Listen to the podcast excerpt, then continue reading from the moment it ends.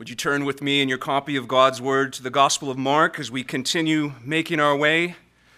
This morning we'll be considering the portion of Scripture in Mark chapter 4, verses 21 through 34. Mark chapter 4, beginning in verse 21.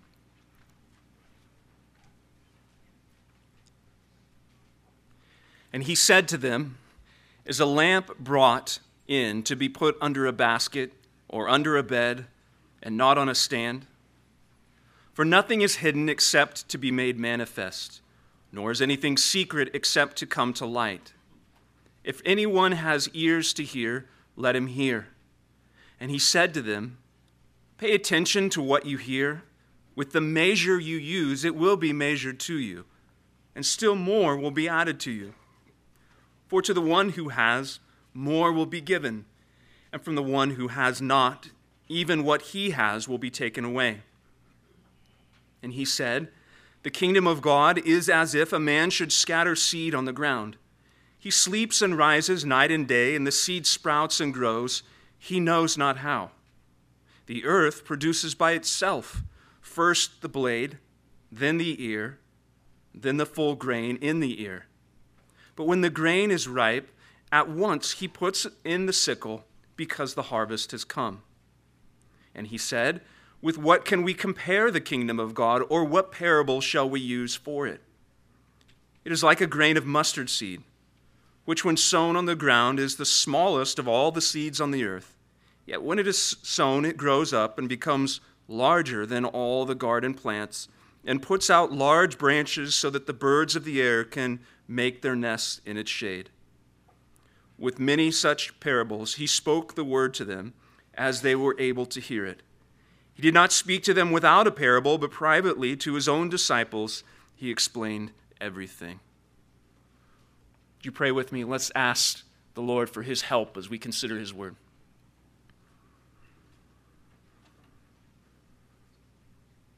Father, we recognize not only our great need, but your great faithfulness to produce the fruit from your word in our lives that we so desperately need.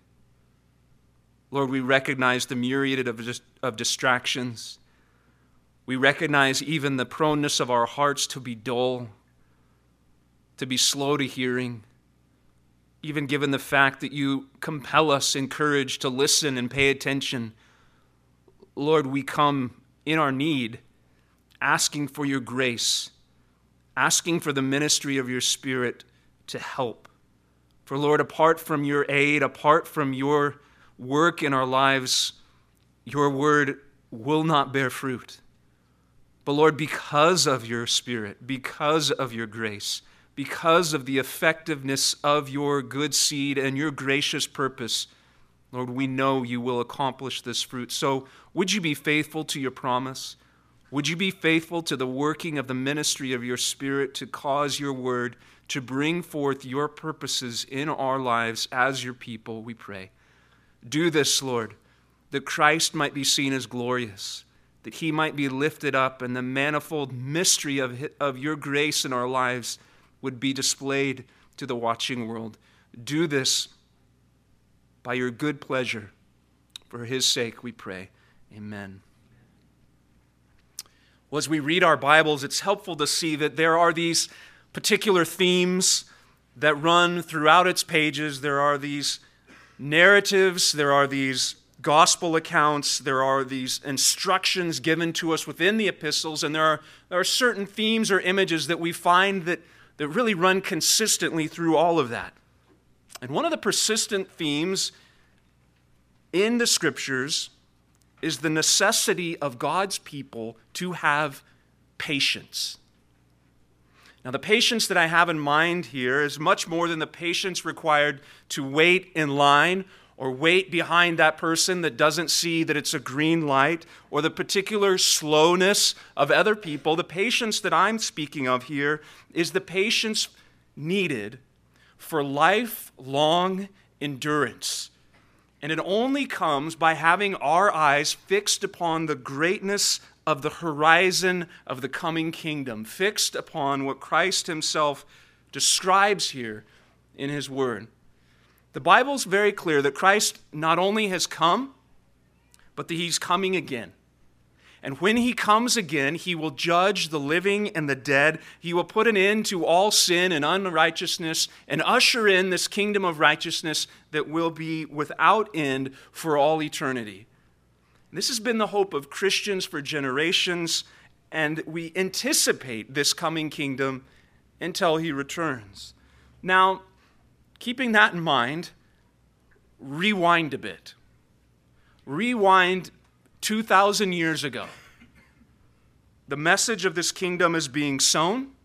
It's being proclaimed in Jesus' teaching. It's being anticipated throughout these miraculous healings that testify of the sort of kingdom that's broken in. But as wonderful as that kingdom sounds, if you were there, you'd have to admit that it would appear to be a rather grassroots, small town, obscure kind of movement. After all, who are the key players? Well, at this point, we have this Jesus, a Galilean carpenter with no formal religious background, surrounded by 12 other characters made up of a few fishermen, tax collector, political zealots, and otherwise nobodies. And if you were a follower of Jesus or just simply, you know, listening, an observer in the crowd, it would be very reasonable at this point to begin to ask, how confident should I be in this kingdom that he's talking about? I mean, after all, it doesn't seem like it's very well funded.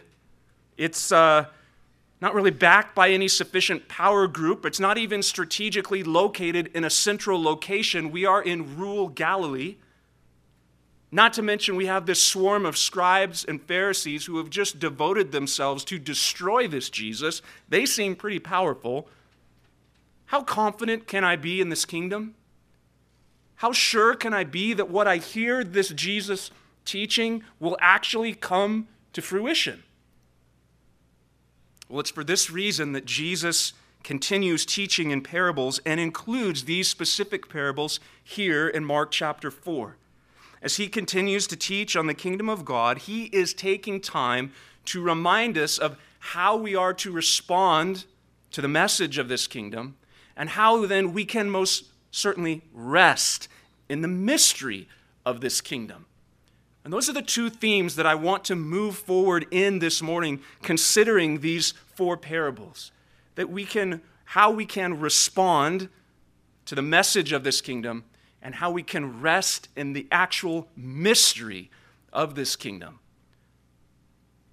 Let's look back at our Bibles considering verse 21, where Jesus begins to teach how we ought to respond to the message of the kingdom. As you look at your Bibles, you'll be helped to notice Mark's divisions of this phrase in verse 21 and verse 24 that says, And he said to them. He does this not only to distinguish them as two related but distinct sayings, but also, I believe, that it parallels the and he said to them back in chapter 4 verse 11 look back at your bibles and see in 4:11 we see this distinction in he said to them and then verse 21 and he said to them and then in verse 24 and he said to them. Meaning verses 21 and following and verses 24 and following are given to the same group of interested listeners who press forward to Jesus and say, What does this mean? Why are you teaching in parables, and what does this parable mean? So, what we can then be clued into is that these parables in verses 21 through 25 are essentially further application of what he's been telling his disciples from verse 11. It's further insider explanation. To you, it's been given the mystery of the kingdom of heaven. And he goes on to explain the parable of the sower. Continuing in that same vein, in those same listeners, saying, He said to them, and He said to them. So we can read and understand verses 21 through 25 as further application and explanation for those who have ears to hear. Specifically, how ought we respond to the message of the kingdom? He's just told them, To you it's been given insight into the mystery of the kingdom. Okay, what do we do with that? Well, first, we respond by showing and telling. We respond to the message of the kingdom by showing and telling. Verses 21 through 23, he said to them, Is a lamp brought into brought in to be put under a basket or under a bed and not on a stand? For nothing is hidden except to be made manifest, nor is anything secret except to come to light. If anyone has ears to hear, let him hear. Again, keep in mind the helpful bit of context in verse 11 that the disciples are the ones to whom it's been given the secret of the mystery of the kingdom of heaven.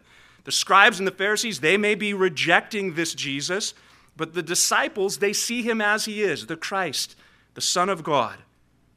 And so the mystery of the kingdom of God is that it's hidden in the person and ministry of Christ. The disciples have heard, they've accepted this word. The seed is growing, it's beginning to bear fruit. And what are they to do with this knowledge? Well, lamps are meant to shine. Don't keep this knowledge to yourself. Don't hide it away. Rather, put it on a stand, maximize this illumination so that it might give more light, so that it might be known even further. Secondly, what he tells them is that hidden secrets are meant to be revealed. Now, we understand this. Think about it.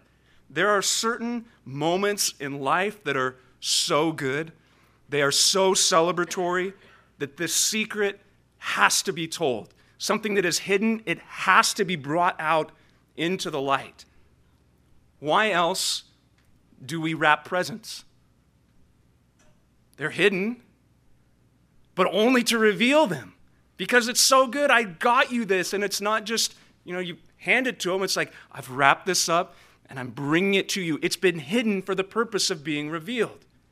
Or think about it this way why else do you hide at a surprise party? Not to secretly live there in their closet, but at some point so you can jump out and say, Surprise! We're so glad it's your birthday. We are here. What has been hidden is meant to be revealed. So, how do we, as God's people, respond to the message of the kingdom of God?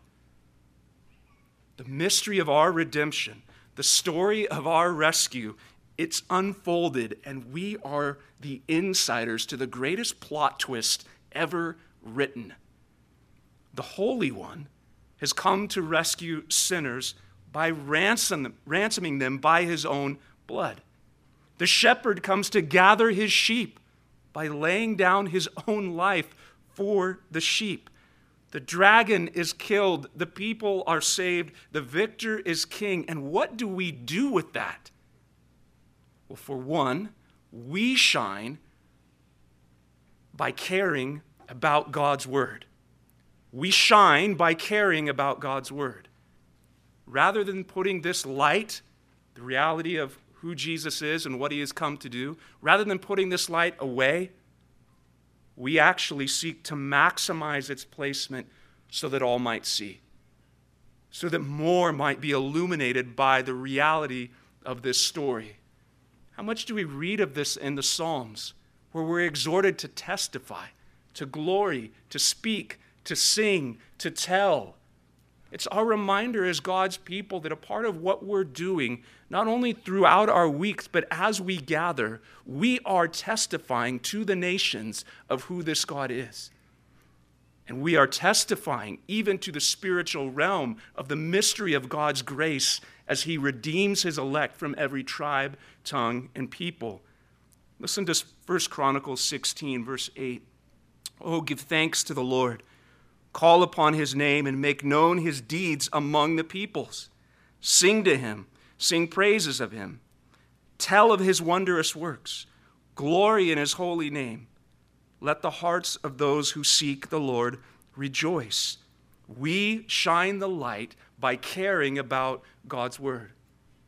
And one of the ways that we can work to put the light on the lampstand, as it were, seeking to illuminate the lives of others is not only by what we speak and the opportunities that we have to share and to testify, but also as God's people, we can seek to put the lamp on the lampstand by ensuring that God's people have a copy of God's Word. Sometimes we get so far down the road, we forget the essentials.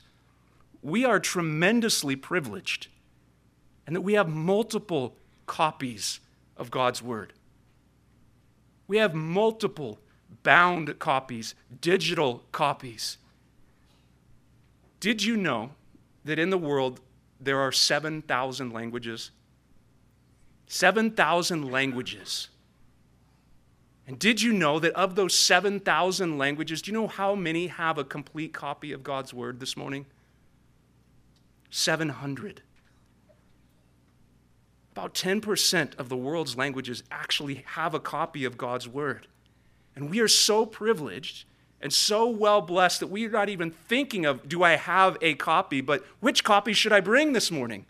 Which app should I open? Which leather bound goat skin copy should I pull out today? We are a blessed people. And yet we live in a world where there is actually a famine of God's word. So, brothers and sisters, one of the ways that we can care about illuminating and putting the lamp on the lampstand is praying for, and even when possible, working for the translation of God's word into the languages where God's people are gathering. Did you know that as, as a church that confesses the Second London Baptist and even those that hold to the Westminster, this idea of Bible translation is baked right into what we believe the Bible teaches? Let me remind you of this. It's in chapter 1 of our confession, paragraph 8. All God's people have a right and a claim on the scriptures and are commanded to fear God, to read and search them. Not all of God's people know these original languages, meaning the Greek and the Hebrew. So the scriptures are to be translated into the common language of every nation to which they come. In this way, the word of God may dwell richly in all, so that they may worship him in an acceptable manner, and through patience and the comfort of the scriptures may have hope. That God's word would be translated into the common language of every tongue. Church, one of the ways that we can seek to have the lamp put upon the lampstand is to pray and to work for this ministry of Bible translation. But not only do we do that by caring about God's word, we respond by simply shining the light through our gospel witness. We seek to adorn the gospel, as Paul would say, by the way we live our lives. And by the way we live our lives, I mean the way that we love our spouses, the way that we raise our children. Children, the way that we seek to honor our parents, the way that we love our neighbor, the way that we seek to live in the particular region that God has planted us. And all of this stems from our diligence to hold fast to the word of life. Because as we hold fast to the word of life, as Paul would write to the Philippians, he says, You shine as lights in a darkened world. Holding fast to the word of life. See, one way that we actually provide a witness is by seeking to have our lives ordered by the word of God, holding fast. And when we do that, we stand as a distinct testimony. We shine as a faithful light. Don't underestimate the impact and the presence of a gospel ordered life in the midst of a dark world. That whole game of one of these things doesn't belong here, one of these things, it's kind of the same, but one of these things, it's doing its own thing. As a culture is enveloped in darkness, the simple faithfulness of a Christian who seeks to have their life ordered by the word of life stands out. What did Christ teach us to pray? That through that, that we might shine as lights in the world, that we might bring glory to our Father who is in heaven. Seeking to order your life according to God's word is not just a moral legalistic attempt to be squeaky clean. It is a response to who God is, but it is an evangelical witness in the place that God has had us. So that's one way that we respond to God's word. But we respond not only to this message simply by showing and telling. He goes on in verse 24, he says that we should respond with all diligence. We should respond with all diligence. Look at verse 24. He said to them, Pay attention. Pay attention to what you hear. With the measure you use, it will be measured to you, and still more will be added to you. For to the one who has more will be given, and from the one who has not, even what he has will be taken.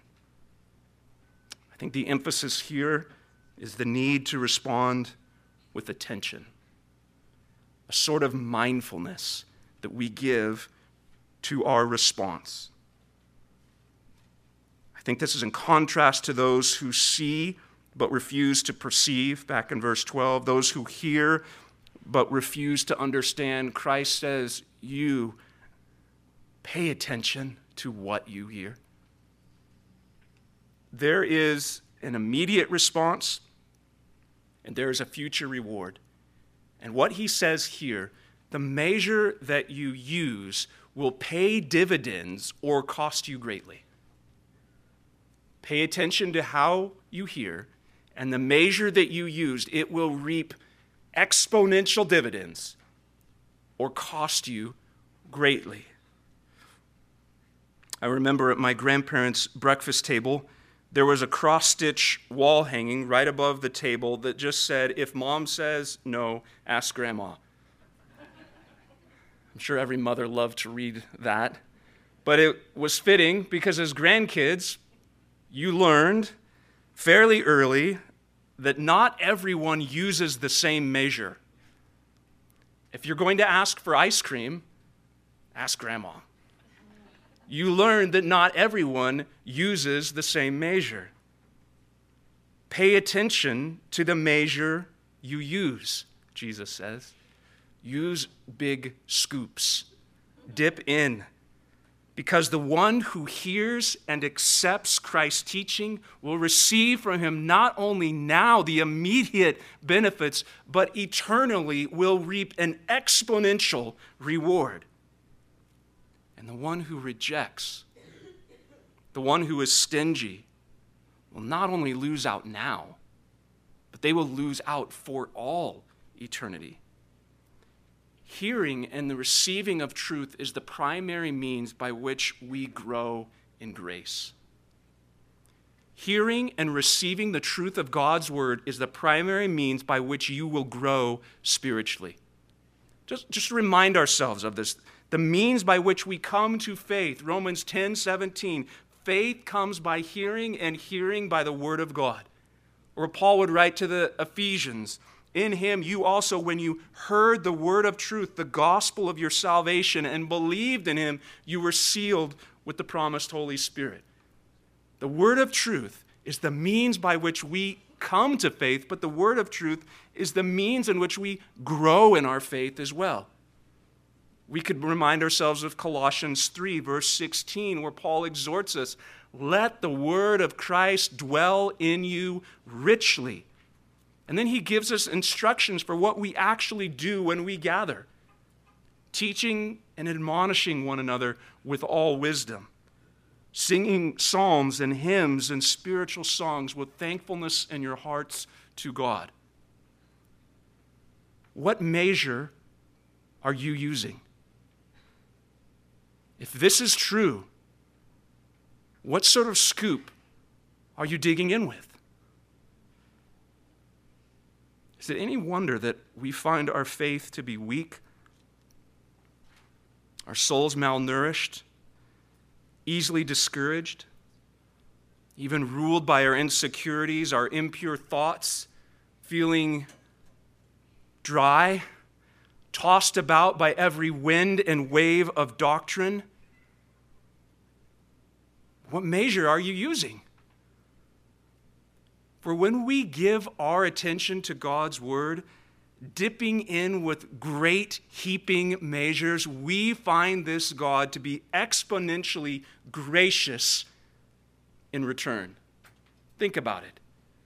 He not only gives of his riches, but according to the riches of his grace. He gives grace upon grace. He not only pardons, but Isaiah says he pardons abundantly. He not only bestows mercy, Micah says he delights in mercy. And when he gives, what does he give? He gives his only begotten Son. Go in, draw deep into the riches of Christ, and find out if this is not so. What measure are you using?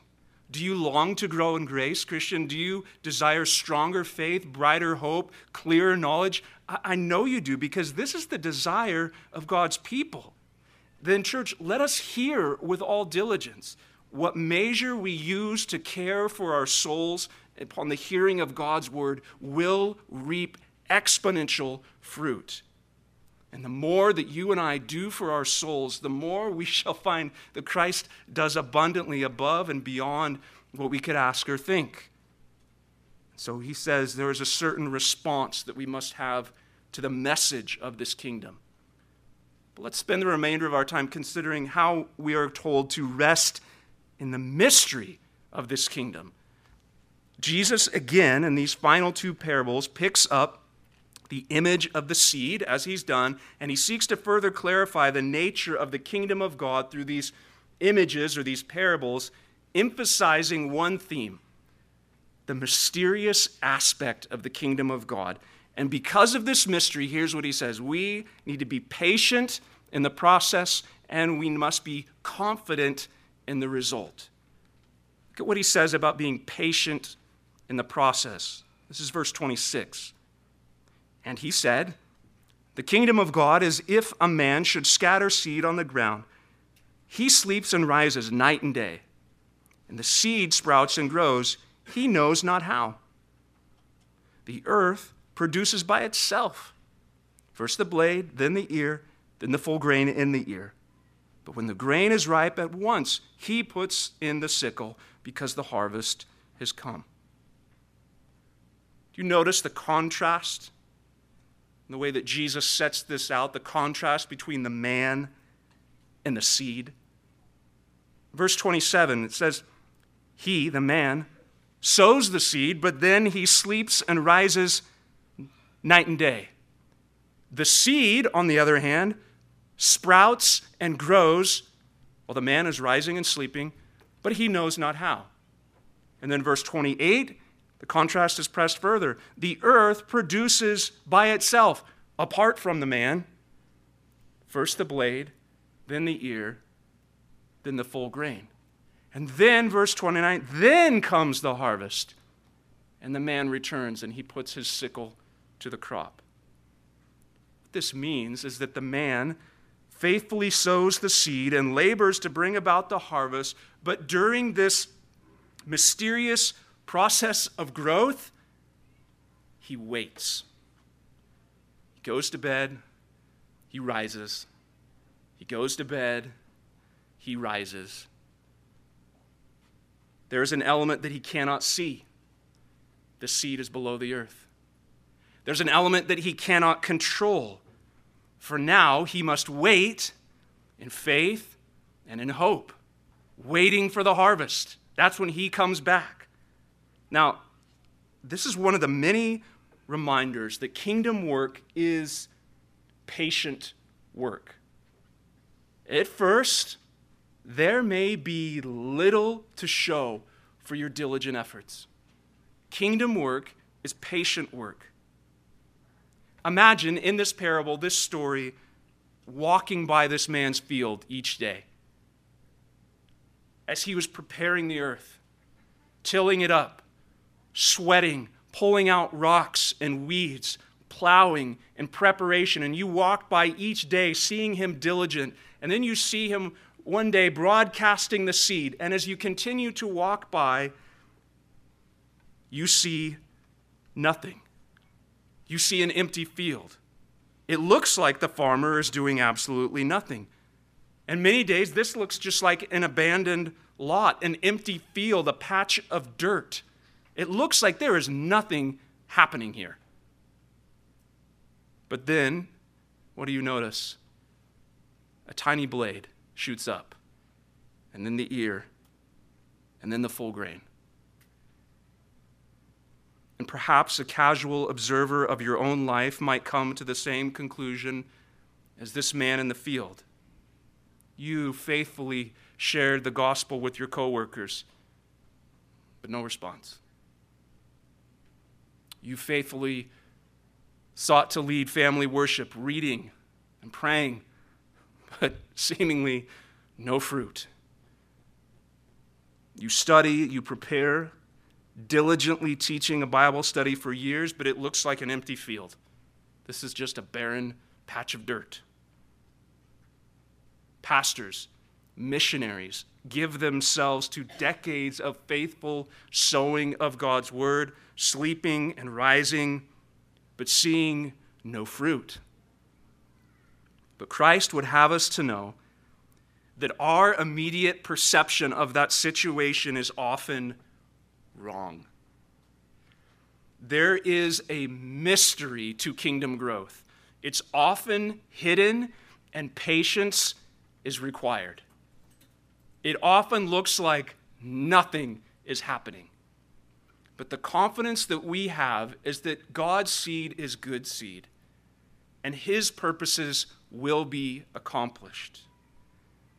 You may know of William Carey and his story.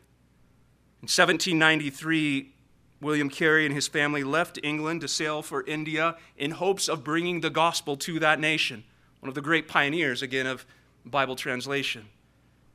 Within months, they were plagued with sickness. If you read his biography, eventually the death of children and family. A devastating fire sweeps in and burns up all of his labors, his translation work, his manuscripts, his books.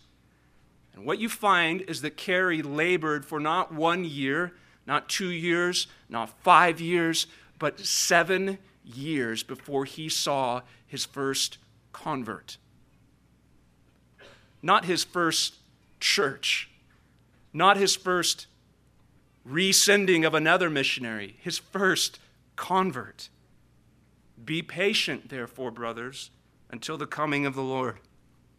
See how the farmer waits for the precious fruit of the earth, being patient about it until it receives the early and the late rains. You also be patient. Establish your hearts, for the coming of the Lord is at hand.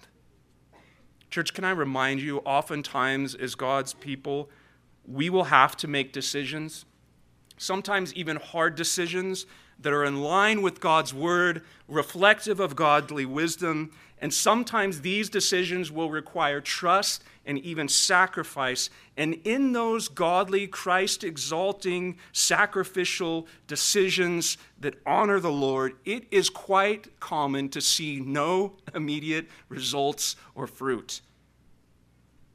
And it can be very discouraging to say, Lord, I've done the right thing. I've tried to walk in a way that honors you. I don't see any results. I don't see any fruit.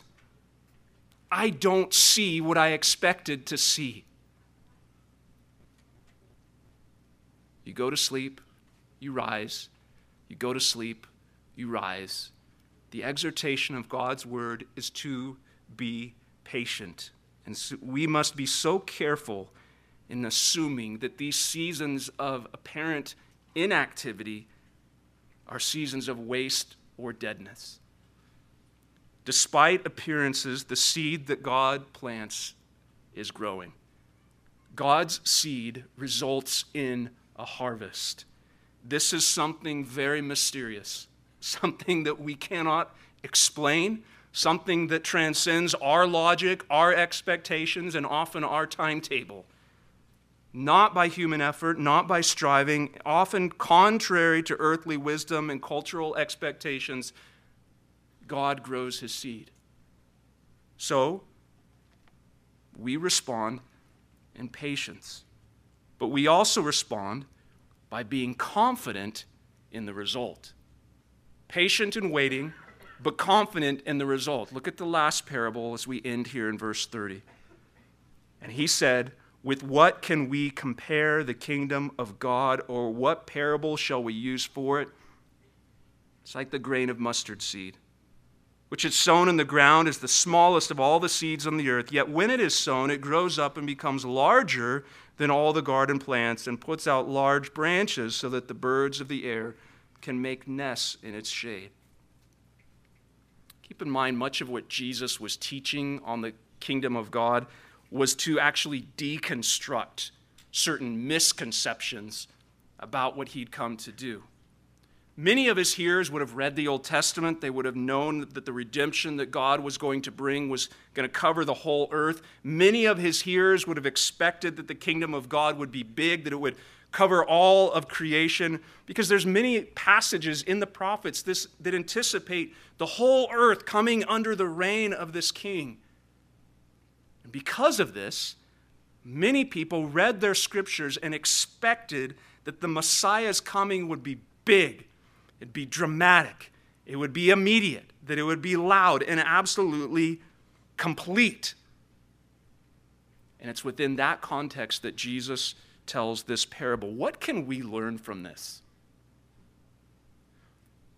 Two observations. One, we should not expect the kingdom of God to begin as it will end. Here's what I mean this seed, Jesus says, is the smallest of all the seeds, but it becomes the largest of all the garden plants. It becomes a large tree in comparison to the tiny seed, large enough that birds of the air can nest and make branches there. Now, this language is reminiscent of many Old Testament scriptures that speak of other great kingdoms that cast their shadow on the earth. But if the greatness of the kingdom is in view here, Jesus, why a mustard plant? Why a mustard plant? Why a mustard seed? Remember, no faithful Jew doubted that the kingdom would come and that the kingdom would be vast, that it would be glorious, that it would be complete. What Jesus is teaching here, it actually goes beyond that. He's saying that there's an intended connection between the small beginning that take place under his ministry and the kingdom that's going to come in future glory. Through this initial appearance of his kingdom right here, it, it might seem on it might seem inconsequential. A couple of guys traveling around in the dusty roads of rural Galilee. That looks like a mustard seed. I'm going to be honest. I don't have much confidence in this moving beyond, say, Jerusalem. And yet Jesus said, it's like a mustard seed. Therefore, the shock was not that the kingdom would be great, but that it would begin so insignificantly. It did not begin as they would expect we should not expect the kingdom of God to begin as it will end. And secondly, we should not despise then the day of small things, constantly looking for these great things. Consider the point. The change and the charge is being led by rural Galilean carpenter, fishermen, followed by tax collectors, polit- political zealots, a handful of other blue collar, should we say, nobodies. And they chose to spend most of their time not in the powerful, influential region of Jerusalem, but the majority of the ministry is spent in the small towns of rural northern Israel. And stranger yet, this kingdom is inaugurated with a Messiah hanging on a cross. How many innumerable ways does God's kingdom seed break into our lives in seemingly inconsequential and almost ways that we can overlook? Lest we forget, the kingdom of God comes quietly, seemingly small and insignificant. It does not come with flash and with bravado, with a sword and a club, but in Jesus' imagery, it comes with a seed, a mustard seed. And how many innumerable ways does God's seed break into our daily lives in this small and what we would say that was just pretty much insignificant? How about the opportunity to explain the goodness of God and salvation to our kids as we just drive from soccer practice to home? a small five minute conversation just to plant the small seed of how good God is seems pretty insignificant. Kind of sounds like a mustard seed.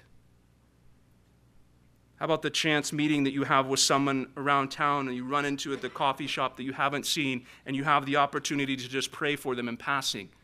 No idea what will come of that. Took all of two minutes, pretty insignificant. Sounds kind of like a mustard seed. How about the times that you share on a friend's couch as you talk through your recent struggles and doubts? You pray, you go home, life looks pretty much the same as you left it. Pretty insignificant. What did we actually just do there? Well, that sounds a lot like a mustard seed. Church, these are the moments we live for. They look so tiny, they look so insignificant, like seeds, but by God's good design, they are so much more. The word of the cross is folly to those who are perishing, but to those who are being saved, to us who are being saved, it is the power of God. Brothers and sisters, we should not be surprised when the kingdom of God continues to unfold in a similar way today. Think of your own testimony. It may seem rather plain, rather insignificant, rather ordinary, but regardless of the particular details, how does the testimony of every believer end? It ends with you standing before the presence of the triune God in your resurrected body, enjoying your Creator with all the saints for all eternity. It does not end as it began. Think about church growth. Globally, where is the church growing. Oftentimes among the poorest, most persecuted, least influential regions on this planet. And yet, the kingdom seed is growing. The kingdom of God, church, it comes quietly, small, almost unnoticeable, but in the end, it will cover the earth in all of its glory. And so, as followers of Jesus, what do we do with this? we are reminded to be patient until the end.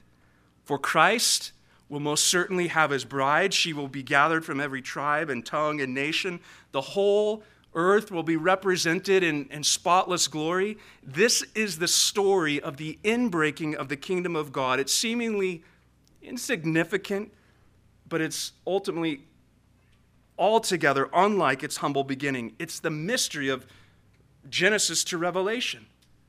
Think about it. It's the very pattern of the story of redemption. That God creates the whole world and he calls it good, but Adam sins. He plunges all of creation into this curse, and every sphere of life is now marred and corrupted by the brokenness of sin. And God promises the story doesn't end here, it will keep going. He would send a rescuer. And how did God do that? God took one man Abraham, and he made a nation. God took that little nation and he made it the least of all nations. And when this, this nation was occupied by the greatest nation, Rome, a child was born, a baby. And this child was God in the flesh, and he humbled himself and he became obedient to the point of death, even on the death of the cross. And though his death and through his death and through his resurrection, God would then redeem all his people throughout the earth from the curse of sin and save his people and establish his name to be glorious because of what he has done. Seed, small seed, inconsequential, almost something you would overlook, and yet it is God's means to redeem his people. So, do you see the great contrast of this kingdom. Can I encourage you that it often begins obscure, hidden, insignificant, often just seemingly as really nothing of any consequence? It does not come with great fanfare and pomp and brilliance, but in the end, what are we assured of? Every knee will bow, every tongue will confess that Jesus Christ is Lord. Church, these parables are meant to remind us that the kingdom of God, it, it does not come as we might expect. It does not always work the way that we would think, but it will result in far more than we could ever imagine. So let us be found as those who are patient in our work, those who are laboring on in faith, those sort of people who are trusting in the good seed of the kingdom that will bear the fruit God intends. Father, we ask that you would continue to be faithful to your word. Lord, this seed that we have heard, and even this seed that we have had just sowed among us, Lord, would you cause that seed to bear the good fruit that we long for? And Father, we ask, especially as your people, that you would give us patient endurance with all joy. That in the midst of whatever circumstance or season you have ordained for us, help us to see the goodness of patiently waiting. Help us to wait in such a way that our eyes are fixed not on ourselves or on our circumstances, but that our eyes are fixed upon you, the one who will bring about your purposes in your time. Help us to keep our minds fixed upon the reality that your purposes for your people are always good, that you are always dealing out to us goodness and mercy, that you always work in justice, that none of us can say this is unfair, but all of us will ultimately be able to say, You have given us far more than we could have ever have deserved. Lord, help us to dip in with big scoops, with great measures Cause your word to bear tremendous fruit, not only now, but Lord, we anticipate the day when we will stand before your throne and be in awe of the greatness of how you exponentially give beyond what we could ask or think. Lord, continue to bring in your people, continue to send out your laborers, continue to cause your seed to be sown, to be cast, to be planted in faith, and to be harvested with great joy, we pray. Amen. Beloved, as we look to the table spread before us this morning, it is a testimony to the faithful working of the good seed of God's Word. His Word is effectual. By His Word and by His Spirit, the fruit of the gospel has been borne into our lives as His people. That is what this speaks to us. Let me remind us of the promise in Ezekiel 36 I will sprinkle clean water on you, and you shall be clean from all your uncleanness. And from all your idols I will cleanse you, and I will give you a new heart and a new spirit, and I will put within you. And I will remove the heart of stone from your flesh and give you a heart of flesh. Our Father, our Shepherd, our King, the faithful one sows his seed and causes his seed to bear fruit, even in the most hardened of hearts. That is what we testify this morning. And so, as we take up the bread and the cup, we are reminded. We're reminded afresh this morning of the faithfulness of God. And as we're reminded, we're doing two things we're, we're looking backwards and we're looking forwards at the same time. Did you know that? When you hold these elements, you are looking backwards and forwards. You are looking backwards, remembering the life, the death, the resurrection of Christ that is the assurance of our faith and the nourishment of our souls. But at the same time, we're anticipating. We're looking ahead, anticipating the day when Christ will return, establish his kingdom of righteousness that will be without end, and we will feast again as God's people. The good seed of the kingdom will triumph in the end. Sins are forgiven, righteousness will reign, and his people stand as this testimony of his grace. And that's why we say this meal it's a bond and it's a pledge that we are participants with the Lord and with one another. So if you've been brought into membership of this church or another church that preaches the same gospel, you've been baptized upon your profession of faith, this meal is for you. And if that's not true of you, or if you're unsure if you should join in eating and drinking, we would ask that you let these elements pass before you this morning. Consider the wonderful promise of God's word and the mystery that's given to us. And if you have any questions about what that would mean or how we seek to follow Jesus here, please see myself or one of the other pastors after the service. Be delighted to talk to you further.